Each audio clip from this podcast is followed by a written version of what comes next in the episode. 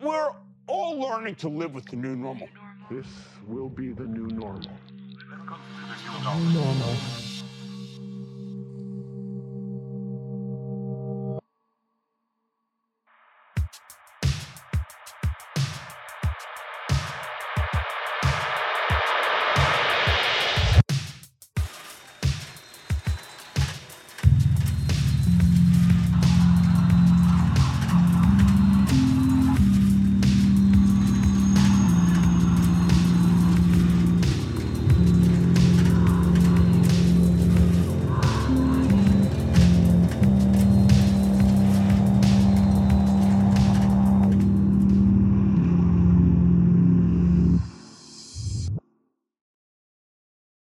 Listening to No New Normal, a special edition of CKUT's Off the Hour.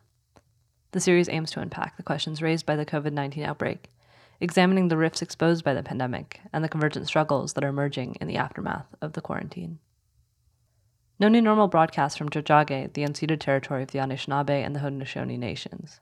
You can catch us here on CKUT 90.3 FM every other Friday at 5 p.m. I'm Athena Khalid. Stay tuned for our third episode People, Not Workers Migrants and the Borders of Viral Capitalism.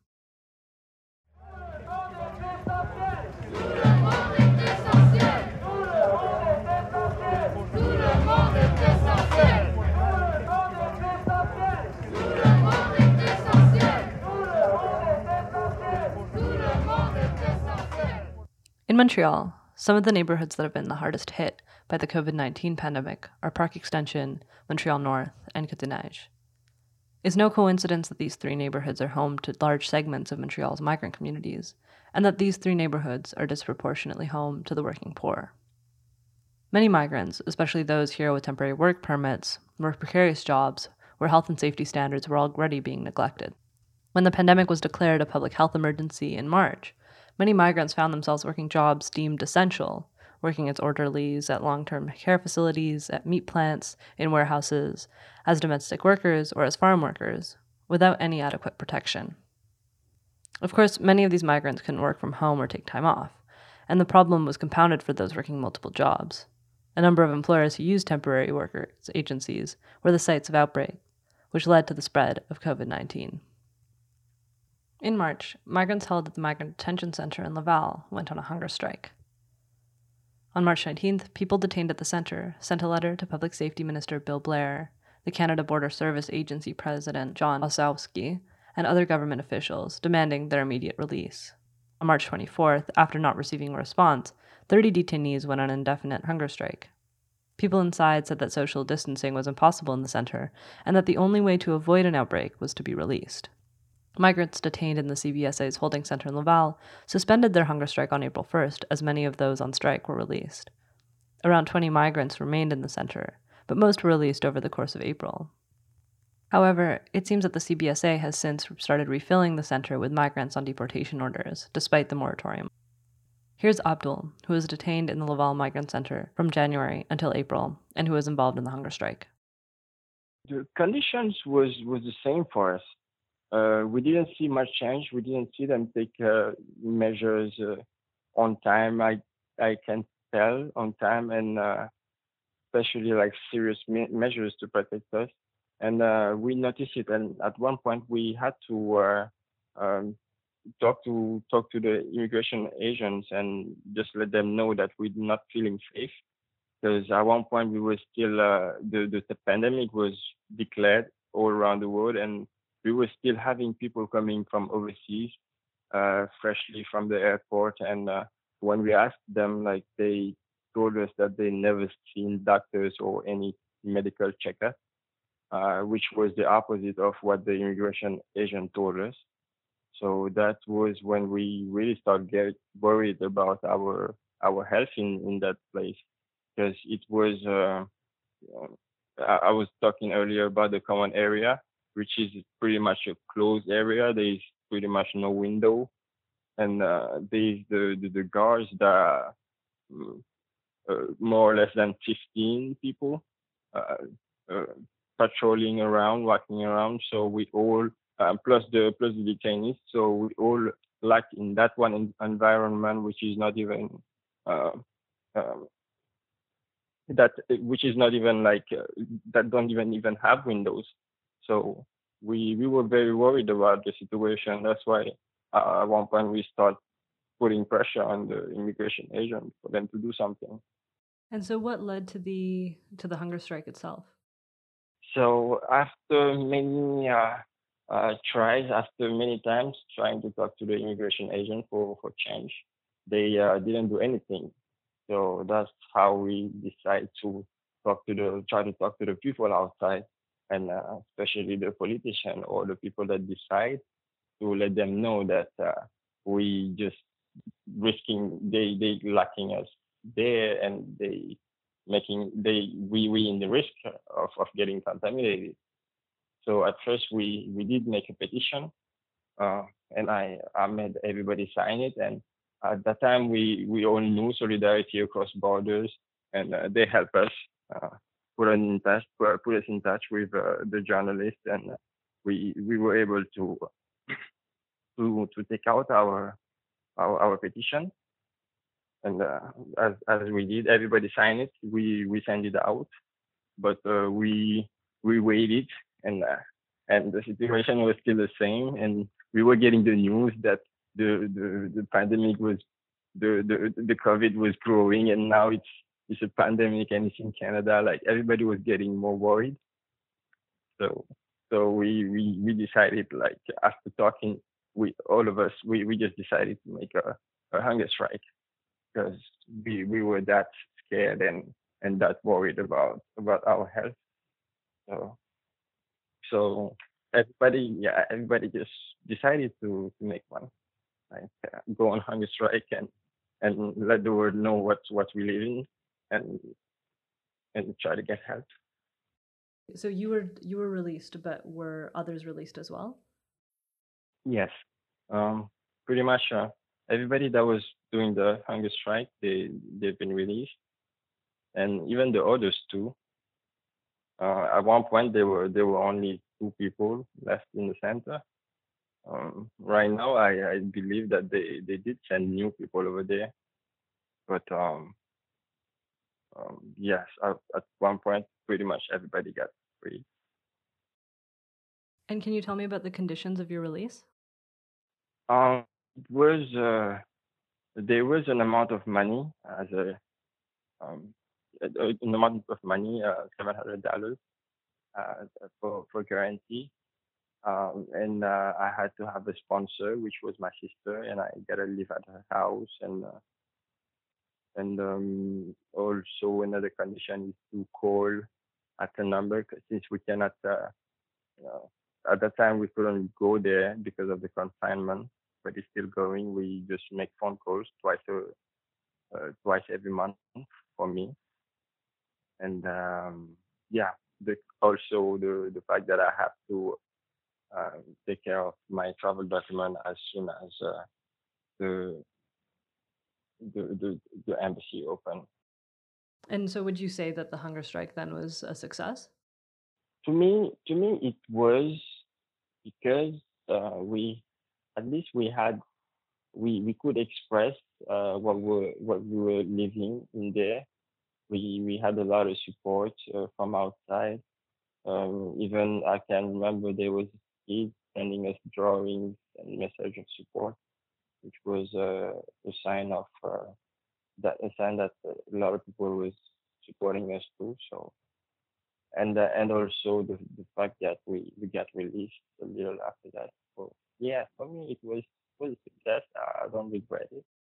And can you tell me a bit about your um, your situation now? What you know about uh, the future of your your case um, and your your status in Canada? Um, for my case, um, from the immigration perspective, from the immigration uh, agents' perspective, they they trying to send me home uh, because I, I have a deportation order. But at the same time, I'm uh, with my lawyer, we're fighting at the federal court for humanitarian reasons. Um, so I can say that it's still a fight for me, and I am not sure how it's gonna go. But uh, for right now, everything is and everything been on on hold. Like nothing was moving since uh, the COVID nineteen uh, pandemic. So um, right now, I don't know what's going to happen. I'm just waiting. That was Abdul, who was detained at the Migrants Detention Center in Laval from January until April. In the case of the Migrant Detention Center, a hunger strike led to most of those detained to be released on various conditions. But the fact that so many migrants have precarious status and are working precarious jobs makes it difficult for them to mobilize in similar ways. Here's Mostafa Henaway, a community organizer with the Immigrant Workers Center, to give us some background on migration to Montreal and to tell us about how the COVID 19 pandemic has affected the migrants who live here.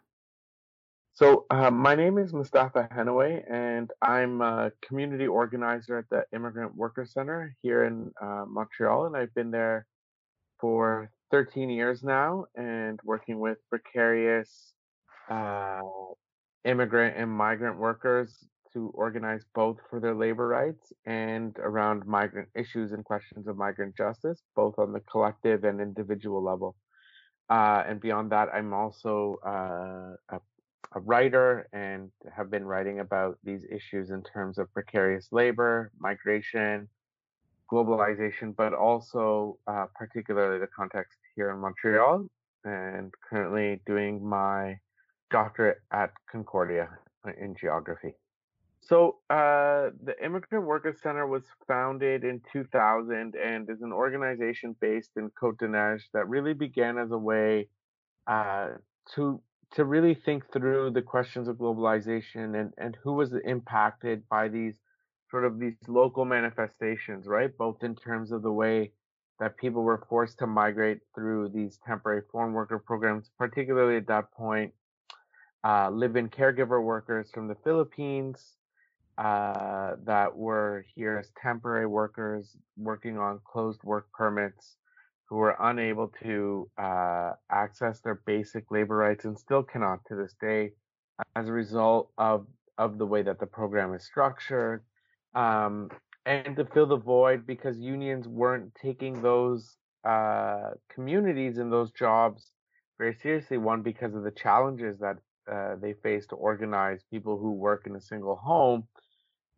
Um, and you know we're in a, a, single worker in a single home so it created a whole series of, of challenges so the immigrant workers center tried to fill that void by creating a space uh, to build a sense of solidarity amongst precarious immigrant and migrant um, workers and their communities uh, to defend both their basic labor rights but also their immigration rights. So, um, and the Immigrant Workers Center really expanded since then, since 2000, to really take on a whole host of issues. And um, for the last, I would say, decade, uh, the strategy has really been to kind of to try to undermine or to roll back the way that precarious labor and particularly amongst migrants is sort of is managed and uh, is sort of is structured right? And one of the things uh, the two large things that we see as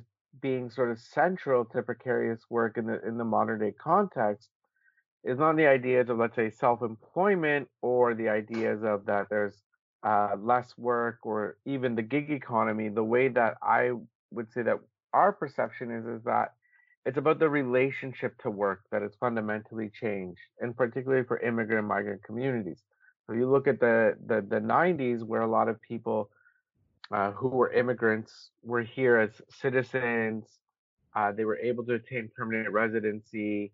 Uh, they worked, let's say, in textile and the garment sector, um, and those were full-time jobs. And there was a sense of kind of security, uh, stability, um, and that all of that changes, particularly after the financial crisis of 2008, where you have this move towards, you know, you have the deindustrialization of Montreal, you have the the move of a lot of textiles to the global south, and then you have this rise of, of two forms of precarious labor. One is placement agencies, uh, which will really be uh, the mechanism in which a lot of immigrants will find jobs, right? It's the uh, no CVs required, uh, regardless of your status. There's always the possibility to find more work. Um, uh, you know, it sort of plays into the idea that, you know, people don't have quote unquote Canadian experience, but a lot of these jobs through these temp agencies are sort of permanent temporary jobs, right? So, uh, in, in like meat processing and, and chicken processing, where a lot of these workers aren't even paid minimum wage. Uh, they're paid below the minimum wage, high rates of extremely dangerous accidents, uh, people facing deportation, um, and then even for those who have some status or work permit, they're working through these big agencies where they don't have the right to unionize. They're working in warehouses and distribution centers, uh, and most of them are are desperate to attain that job or keep that job, so they accept a whole host of issues in terms of workplace abuse, in terms of health and safety, wages, uh, the right to organize. Um, and then the other crux is really the temporary foreign worker program, which brings in, um, you know, th- over 300,000 people on this temporary migration status, where whether seasonal agricultural workers, whether it be people just through the low skilled pilot project, where people are uh, working either in trucking, uh, on farms, uh, and large industrial um, uh, meat plants like Olymel or Cargill, uh, what we saw in Alberta in terms of the outbreak there. Uh, and a lot of them are coming on closed work permits.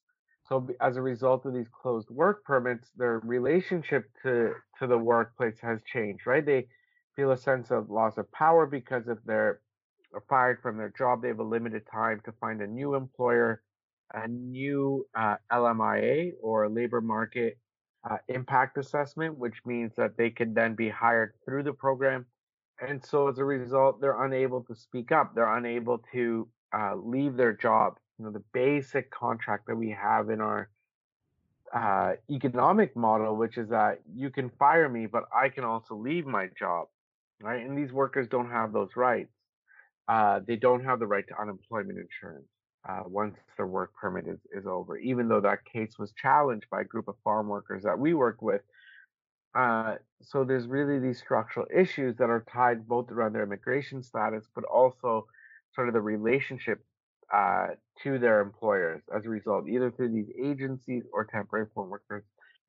And not only that, those demographics sort of relate to uh, questions of, of, of of also unfortunately a, a, poverty and inequality that you're beginning to see in the pandemic really play out. So the two neighborhoods with the the highest rates of working poverty are Cote de and Park X. So Park Extension has a working poverty rate of nearly of over 30%, meaning that people are working full time but still live under the poverty line.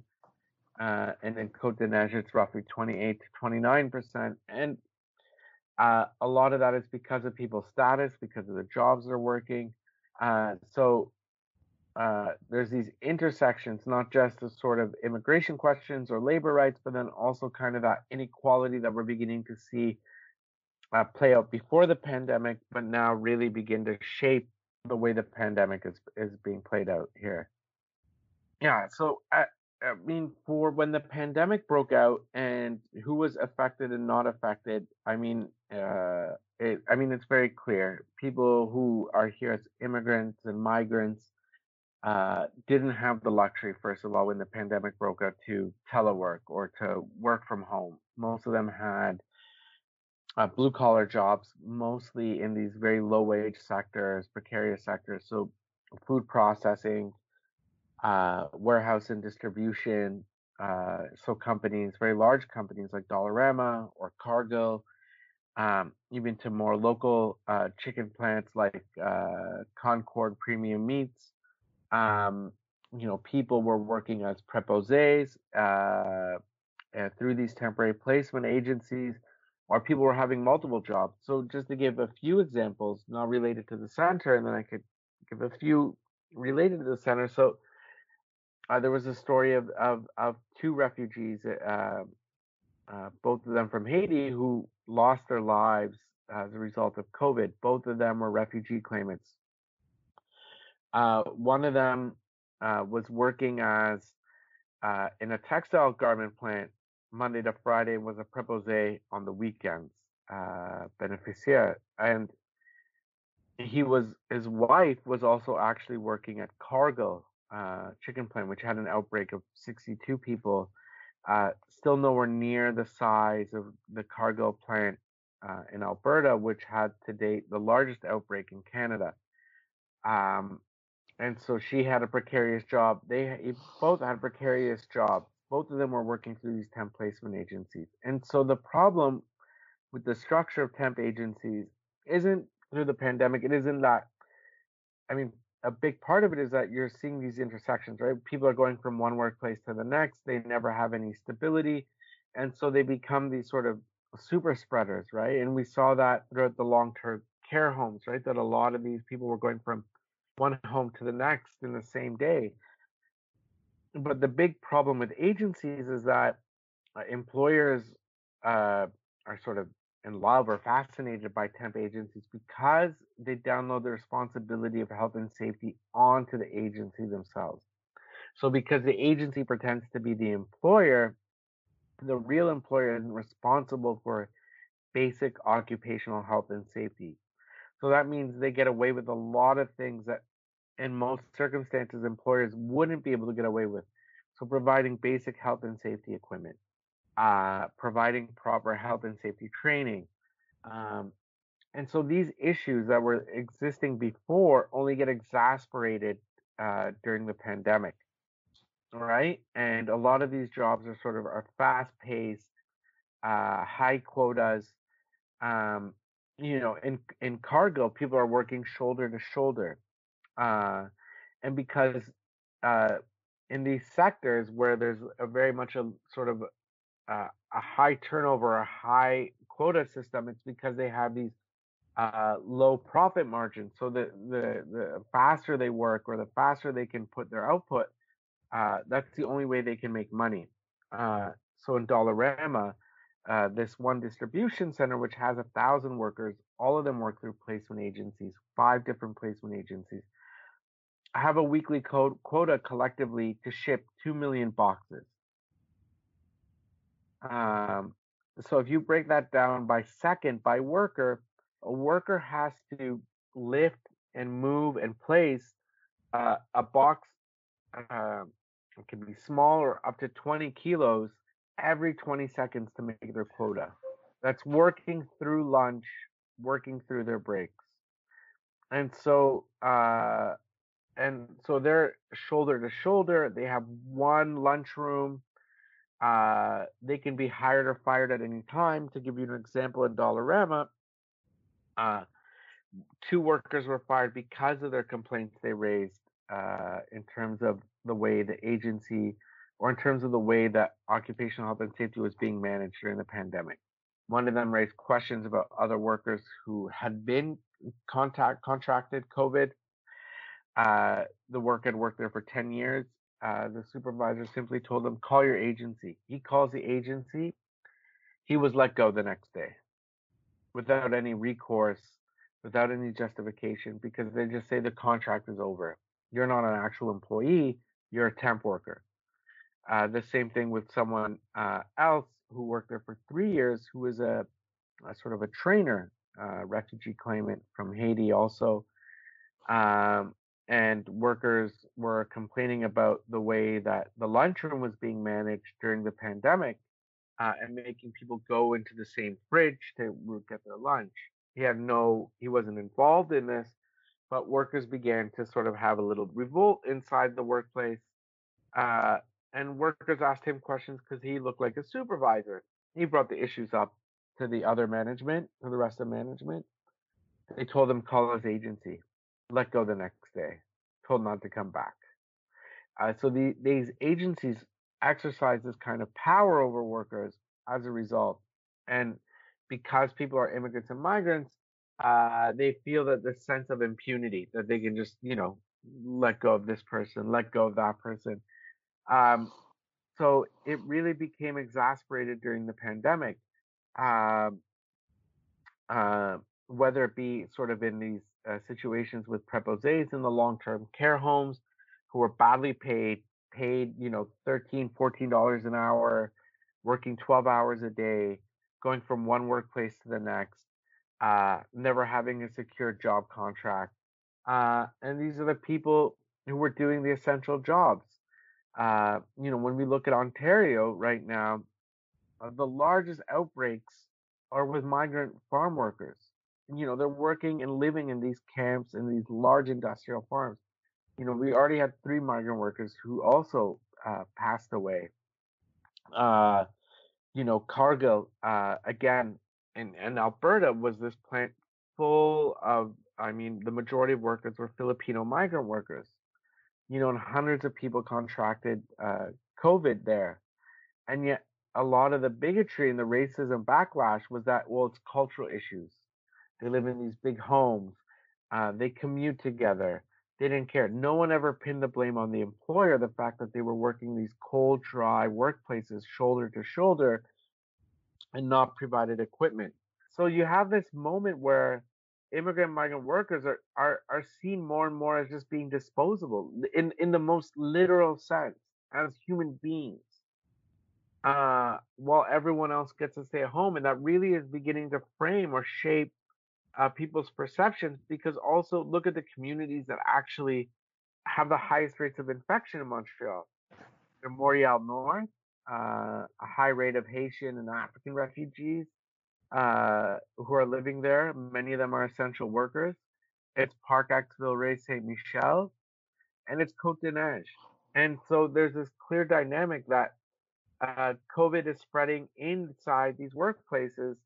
Um, and this is where these outbreaks are happening, and employers uh, that were already not dealing with health and safety only exasperated it and for profit, only for profit. That was Mostafa Henaway of the Immigrant Workers Center. Here he is again talking about Concord Premium Meats, a meat packaging plant with facilities in St. Eustache, and about the outbreaks on industrial farms in Ontario. When it comes to health and safety, for a lot of people working cash, so Concord Meats is a perfect example. Uh, uh, it uses multiple agencies. Uh, it generally makes souvlaki. Most of the people are, are South Asian who work there. They work through these agencies. It's in Saint Eustache. And uh, they take these agency buses every day from Parc-Ex, and they're cramped. And people are working eight to, to, to nine dollars an hour. Uh, people have children here or where they migrated from that are dependent on their on on their sub minimum wage, you know, salary. Um, people accept very hard conditions. And even before the pandemic, uh, you know, someone was talking about, well, access to rights or health and safety during the pandemic. And they had an outbreak of 24 workers. Someone said, you know, if the employer really cared about us, uh, they would have given money uh, to the workers who who lost their hands before the pandemic. Multiple cases of have workers, you know, having their hands chopped off by equipment uh, and workers had to raise money eh, collectively uh, to support those workers because the employer didn't. One worker had died on the job, and they actually had to support the worker. So people have no faith or ability to sort of access basic rights, and it's only gotten worse during the pandemic. Uh, back in Ontario, uh, they realized that it wasn't the temporary foreign workers on these farms uh, that were uh, creating community transition transmission. But it was actually undocumented agency workers who were also working side by side with these temporary foreign workers on these large farms. And you have that situation across the board uh, in Quebec. Um, uh, you know, so uh, where the the transport is unregulated of these workers, where the health and safety there is not regulated, and even the ability to access rights is not very secure. So uh, it it puts people in a much more dangerous position uh, than other other segments of society or in other workplaces. Mostafa mentions the poor conditions at the Dollarama warehouse here in Montreal. There have been a number of demonstrations organized by Dollarama warehouse workers over the last few months after a number of employees were fired for raising concerns about the poor health and safety conditions at the warehouse. This is Mohammed Barry, who organizes with Status for Ghanaians. Mohammed and others at Status for Ghanaians have been working on the campaign to support Dollarama workers at the warehouse. Here he is talking a bit more about the conditions. Uh, they are not protected, you know. There's, um, it's impossible to, to keep the social distancing. It's impossible. It's overcrowded. But like Dollarama is supposed not supposed to be more than 200 uh, uh, people inside the, the, the warehouse. There are more than three people, 300 people inside who work in the same shift. How does like the fact that this kind of work is invisible affect um, the work that you're doing and the work that other people are doing to um, like for, for people to have status, especially if they the work that they're doing isn't is made invisible? It's because it's a uh, lot of people is uh, precarious. They have a precarious status, and they are newcomers. They don't know the right. They don't know anything about the system, uh, and there are, some of them are scared to be deported uh, by the CBSA, the Canadian Border Services. Um, some of them, they even they have the resident permanency, but they newcomers, still newcomers. They don't know what to do. You know, they don't know any organization to complain. But recently, some of them started to raise their voice and to talk about what is going on. You know, uh, some they are scared to be fired too mm. because it's not easy for them to get a job. They have families, they have parents so they're back home, or they have the, with, their, with their families here. They have bills to pay. Always, they are not covered by any benefits uh, from the government. Uh, it's hard, you know. You kind of mentioned that people are scared of being deported. Um, can you tell me a bit about what that um, that fear, how that fear affects people's day to day lives? you see the CBS. Wherever you see someone or someone, even someone wants to talk to you or you are scared, you know, you live in with fear. Uh, it's a routine, you know, all the time. So. In terms of the Dollarama workers, how that fear um, maybe makes people less likely to push for their rights. Yeah, absolutely. They take that advantage because the company knew their situation and they're taking advantage of that. That's the that's why they exploit them because they know they they cannot complain anywhere. You know, they cannot even call the police. Yes. But hopefully it's gonna change. That was Mohammed Barry, who organizes with Status for Ghanaians. So, migrants with temporary work visas who find work through temporary work agencies not only have precarious status, but are also caught in a cycle of precarious labor conditions as well. The same is true of domestic workers, who often work in isolated conditions, making mobilization even more challenging. Here's Evelyn Mondonedo Calugay, the administrator and coordinator at Pinay.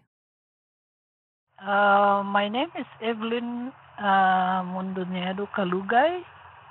I am the administrator coordinator of Pinay and an elected finance uh, officer and um, we in Pinay we advocate for live-in caregivers or uh, caregivers in the temporary workers program uh, who are mostly who are uh, who have issues on uh, labor violations on their rights, uh, human rights, uh, and uh, immigration status. And the society themselves look at them as the lowest the lowest workers among all the workers anywhere in the world because of the traditional work of caregivers that these domestic workers are being done by women, not paid, invisible, so it's it's up to now. It's uh, they are considered like that. There's no value for their for the the work that they do, but but the government, you know, considers them as worker, but they still they don't give them the benefits as workers because these workers doesn't even get uh, workman's compensation when they get uh, accident uh, at work. So how, how there's such a big contradiction on on on on this regulation of, uh, or classification categorizing workers The next question I have is um, how these conditions have been made worse um, during the, the COVID 19 outbreak. Well, they were they were caught inside. They were not allowed to go out. As soon as lockdown was announced, then the employer will say, "Okay, you stay here. You cannot go out because we don't want you to carry the virus." You know, if you go in and out from one place to an, to the next, they were not allowed to take public transport or something like that. I don't know if they use it as an excuse you know uh, because if uh, let's say for example if uh, uh you are uh, um, an employer who is uh, a bourgeoisie that has their, their kids inside to, to take care of make some excuses to, for them to stay there and, and they know that these these workers are being very fearful of losing their job because they have families at home that they have to support. If they don't go to work, if they refuse to stay in and they go home and the employer doesn't want them to come in and out, then they have no choice. They have to send money to their family. But uh, uh, even then, because they were not allowed to go out during the lockdown, they were not able to send money. You know, it was a lose lose situation for them. And are there were there ways that um, people doing that kind of work dealt with or tried to respond to the situations? Um, did they were there people that contacted Pinay? How what was it like, kind of in the midst of it? Well, they were asking like they were telling us that they cannot even you know they cannot even uh, have food because they were not allowed to cook their own food or to buy groceries for their food. So it's a good thing we have the uh, we have uh, thought of uh, uh doing relief goods to the community who needs it. Then they were able, you know, people were registering and saying, "Okay, I need this. Just give me, just send me uh, noodles, cup noodles because I'm not allowed to cook and, and I need the kettle to boil water so I can do it inside my bedroom. Can you imagine yourself being there in this in that situation? Can you imagine eating cup noodles every day? How can you work? How can you have maintain your strength to work? if if uh, that's all the uh, nourishment you get every day that that's a sin that's that's killing people you know you know you're not considered a human being already you, you don't put yourself in their shoes just because you are in the upper bracket of the society you don't think about the others who are who don't have the it's a class struggle, actually, if you really look at it. In the capitalist system, how there are different class status of people here, you know, and it's being uh, um, worsened by the capitalist system.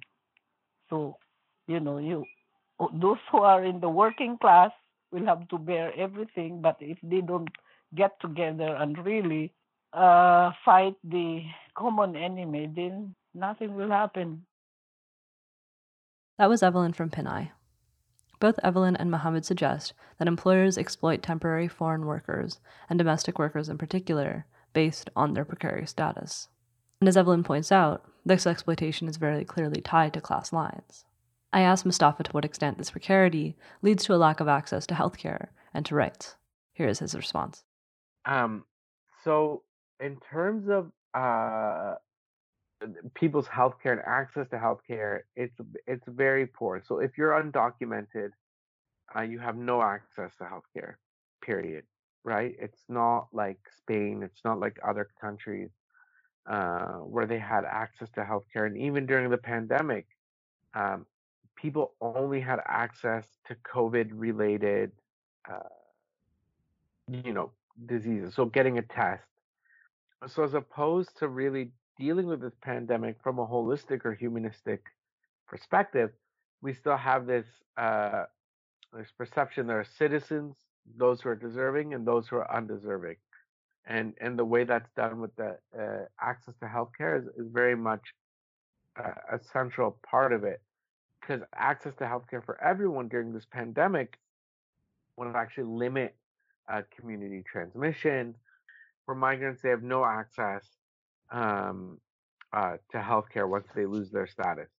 Right. And earlier you were talking also about um, the fact that people had been fired for pointing out the lack of health and safety um, in their work conditions. To what extent are people is people's status dependent on their employment? And if that's the case, how does that affect their ability to access and negotiate their rights? Well, uh, it definitely people's status very much affects their employment uh, eh, choices and their ability to access their rights. So if you are uh, undocumented or you have precarious status, uh, you're working in the worst jobs, uh, you live in this fear of deportation, even if there is a moratorium on deportations at the moment, you don't have access to CERB, which everyone else does, the Canada Emergency Relief Benefit. So you have to work. You're propelled into the situation where you have to work. So you're putting your health at risk, uh, first and foremost, more than other segments of society, because you're forced to work. You don't have access to, to state benefits. Uh, and then on top of it, uh, you have the fear of deportation. Uh, you have the you know ultimate ability of the employer to fire you because you don't exist, right? Uh, you simply just don't exist. Um, even though under the labor law there's a broad vague category, even workers who are paid cash have the ability to access their rights. But the problem is, is that there's no uh, there's no law that stops them from communicating certain information, let's say with immigration.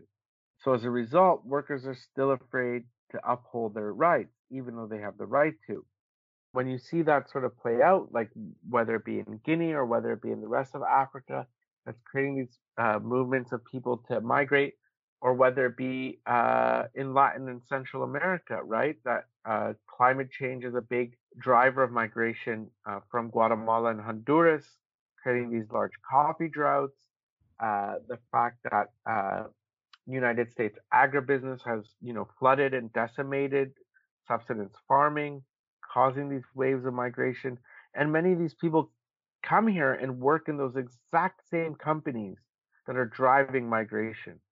Uh, it's literally a full circle. And our structure, our migration regime, is never to keep these migrants out, but it's to keep them precarious. It's to keep people, um, uh, you know, disposable you know that for neoliberalism to work you have to create the perfect neoliberal worker right someone who's actually disposable who's considered uh, you know practically non-human uh, or or um, a, a, non-citizen and that what our migration regimes are really about. And so you have this system taking place or uh, across the advanced you know uh, you know Europe and North America uh, that's really trying to re-engineer this sort of this idea of migration not as a human right or not uh, on the basis of permanent migration, but what they call circular migration or temporary migration. So in the Western world, they need these migrants, but the question is under what conditions? And if they come as permanent residents, if they come as equals, uh, then they're not disposable. They can't be made cheap labor. They can't uh, and so this is what really uh, what it's about. And what you've now seen is the pandemic really lay that system of, of apartheid, of structural apartheid bear, right? Especially here. Who is affected? Who's not affected uh, by this pandemic? Uh, and it is very much clearly tied to, to questions of race and class. That was Mostafa from the Immigrant Workers Center. As Mostafa says, the precarity inherent to the temporary foreign workers category is necessary to the functioning of racial capitalism because it creates the ideal neoliberal worker, one that can be maximally exploited for the sake of profits. But our economy's dependence on this kind of work points to how essential it is, which has been made even clearer during the pandemic. Here's Evelyn talking about domestic workers as frontline workers. Well, it's it's uh, the the status, their status. Like uh, if if the government uh, can can regularize uh, frontline workers who are uh, refugee claimant, why can't they do it for everyone who has a temporary, a precarious status? Don't don't uh, divide them. They are also workers. I mean, domestic workers are frontliners too. If if if it's not for them, and they will, uh, you know, they will have to go. Uh, they won't be able to to function. The family will not be able to function. The, their bourgeois uh, class will not be able to function without these domestic workers. So you you know they are also frontliners. Those who are working, uh, who are uh, uh, uh, taking care of an elderly alone at home. If that elderly was in a in uh, in a residence, long term care, will are they will they have a one hundred percent guarantee that that elderly will be alive by now? Look what they are doing you know, but they are not considered frontline. They're not considered that they are doing something really to prevent uh, uh, the safety or uh, to, to, to provide the safety of an elderly that, that, that prefers to stay home. I don't know why they are being uh, excluded in the society. That was Evelyn from Pinay. And here's Mohammed also talking about migrant workers as not just essential workers, but as essential people. I just want to add to the government to regularize everyone. Uh, those people, we they are they calling them uh, essential workers. They are not essential workers. They are essential people, because the pandemic have shown how much they are essential, how much they are willing to contribute to the economy of this country how much they are part of this country, how much they are part of this society. Because, uh, they cannot live here. They made a great network, network here that they cannot destroy in two weeks. That was Mohammed from Status for Ghanaians. Here's a bit of my conversation with Mostafa about the uneven borders within the global north and on the increased momentum in calls for regularization. One thing that I, I was thinking about while you were kind of in, in response to what you just said is that the narrative, I think, um, especially in Canada, is that you know that immigrants can come and set up their lives, and there's kind of this this narrative of immigration that's very much tied to the permanent resident class that makes the kind of the temporary uh, workers very much invisibilized, and the work that they do is invisibilized. And I guess I was just thinking about that in relation to kind of the the global north, global south dynamics, but how they that plays out within cities, like within cities in the global north themselves. No, no, no, no. Exactly. I mean, it, it's not that those dynamics are simply on a on a global scale, but uh, I mean, they play out on these on these micro scales here, in particularly in the global north, in terms of uh, you know the in terms of those dynamics, in terms of uh, inequality, in terms of uh, invisibilized labor that's sort of central to the reproduction of, of, of global capitalism, both in the in the local sense of these cities, but then also uh, in the more global sense. And we saw that with the pandemic, right? And I think that fueled a lot of uh, not just tragedy, but empowerment of these communities, right? Where they realized, you know, something clicked. You know, all of a sudden, um, uh, we're the ones who are taking care of people's children. We're taking care of the sick. Uh, without us, no one would have food. Uh, without us, many segments of society, or what people call life making work or, or social reproduction, uh, wouldn't exist without these immigrant and migrant communities, invisibilized workers, you know, the, the global south within the global north would not happen. And so that's why I think you're beginning to see this, you know, more this massive movement now uh, to calling for regularization or to calling for status um, uh, for these communities, or people beginning to go on strike, or people beginning to to sort of uh, to exercise some sense of collective power um, on an individual level. You know, in Montreal, for example, in Quebec, there's been double the amount of labor complaints this year than there had been in and then last year. So people are are beginning to you know take out their frustration, their anger, but also uh, realizing a sense of importance um, uh, in society uh, as a result of that dynamic, but realizing that it wasn't them that was reliant on on sort of a you know on the global north here or relying on those employers or relying on these on these states but also the fact that they were relying on them so i i mean i think it's it's also it's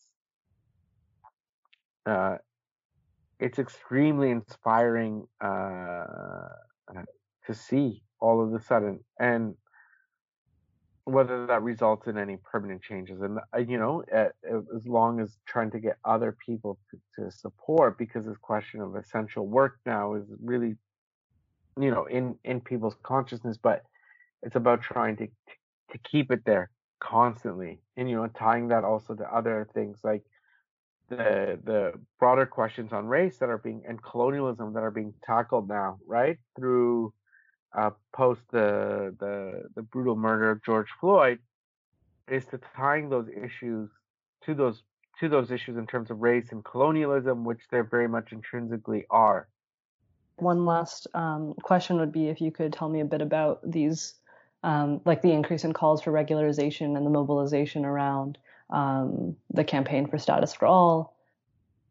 So I guess I mean since the early days of the pandemic, you saw these great or uh, you know grassroots initiatives uh, take place on several fronts, but all very interlinked.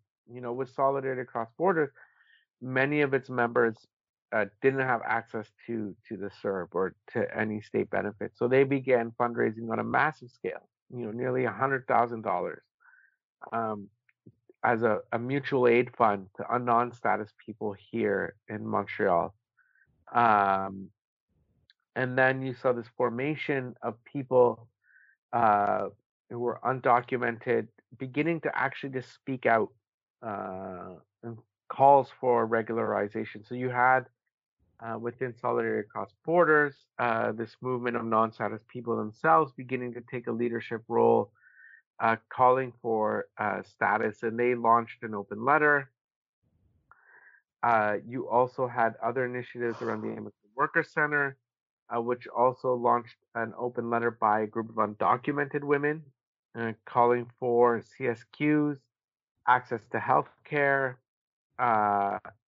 You began to see a movement of, of workers, you know, Dollarama as an example, where workers spoke up. We're still employed there. Um, you know, and not that they have a union, not that they have job security, that they were willing to speak up and meet and organize despite the challenges. Um, you know, and then and then you have obviously the movement uh, debout pour la dignité, which was beginning to call for the regularization of guardian angels, these refugee claimants working through uh, temp agencies in the long-term care homes, and the government had to budge to the point that they caved into the regularization or the rhetoric at least. There's no specifics yet. That yes, that these people should have some status or there should be some program for them. And I think that really empowered other segments. I was doing essential work. I was a baker. I was a distribution worker. I was working in a meat plant. That was essential work. Where's my status? Or where's status for everybody? And so now that sort of empowered a broader movement for regularization. So you had the demonstration on July 4th uh, that was calling for status for all, which was extremely diverse, right? Hundreds of people out on the streets uh, you know, women who were working as as in, in long-term care homes, uh, uh, truck drivers uh, from from the Philippines were present. Uh, people who were released from uh, the detention center in Laval were also present, and people who have been here undocumented for quite some time were also present and felt empowered, but also community allies. So it's really about uh, building a broad movement now of all of these immigrant and migrants because there is this window now uh, that exists and won't exist for for much longer. So it is really important to build a movement, um, uh, both of migrants and directly affected people themselves, but also broader allies, because uh, without it, people who are directly affected may not have this opportunity again to actually to win some kind of regularization program. That was Mostafa from the Immigrant Workers Center. So, the yearly Status for All March, organized by Solidarity Across Borders and other organizations that took place on July 4th, holds a new significance this year. As Trudeau and Legault have moved towards the rhetoric of regularization for health workers in particular, groups like Solidarity Across Borders, the Immigrant Worker Center, Status for Ghanaians, Pinay, and many others continue to call for status for all migrants. For more information about the Status for All campaign, you can visit Solidarity Across Borders' website and have a look at their principles for a regularization program in Canada. You can also sign their petition for Status for All, donate to their mutual aid fund, or read the open letter on regularization as the only solution in this time of crisis. Here's Abdul, who was detained at the Laval Migrants Detention Center earlier this year on regularization and Status for All. Status for All is, is, just a, a, a, demand of regularization uh, of status for, for, for migrants not just the asylum seekers, even though they are a big number in it. Um, it is also temporary workers that lost their status, um, international students, and uh, um, migrants in general um, that uh, lost their status uh, in this period, knowing that the status is blocking you from having uh, all the support, uh, uh, social and financial support that, that you need to to live at least uh, a decent life, uh, especially in these conditions, in this situation where everyone is blocked, like not even people can go back to their country or even if they wanted to. Um, they uh, they staying here without without any support from from nobody. So, for, our demand was to to ask the government to uh, to give those people a status so they can they can at least be protected uh, and covered just just like every regular Canadian.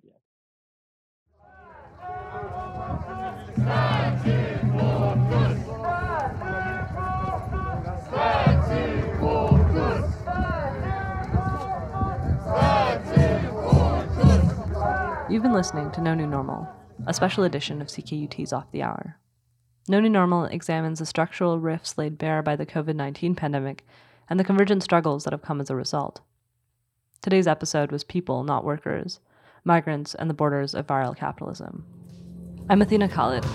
Thanks to James Ward and Gal Mahadevan for production, and to Sasha K for the theme. Thanks as well to Abdul, Mostafa, Evelyn, Hamid for taking the time to talk to us.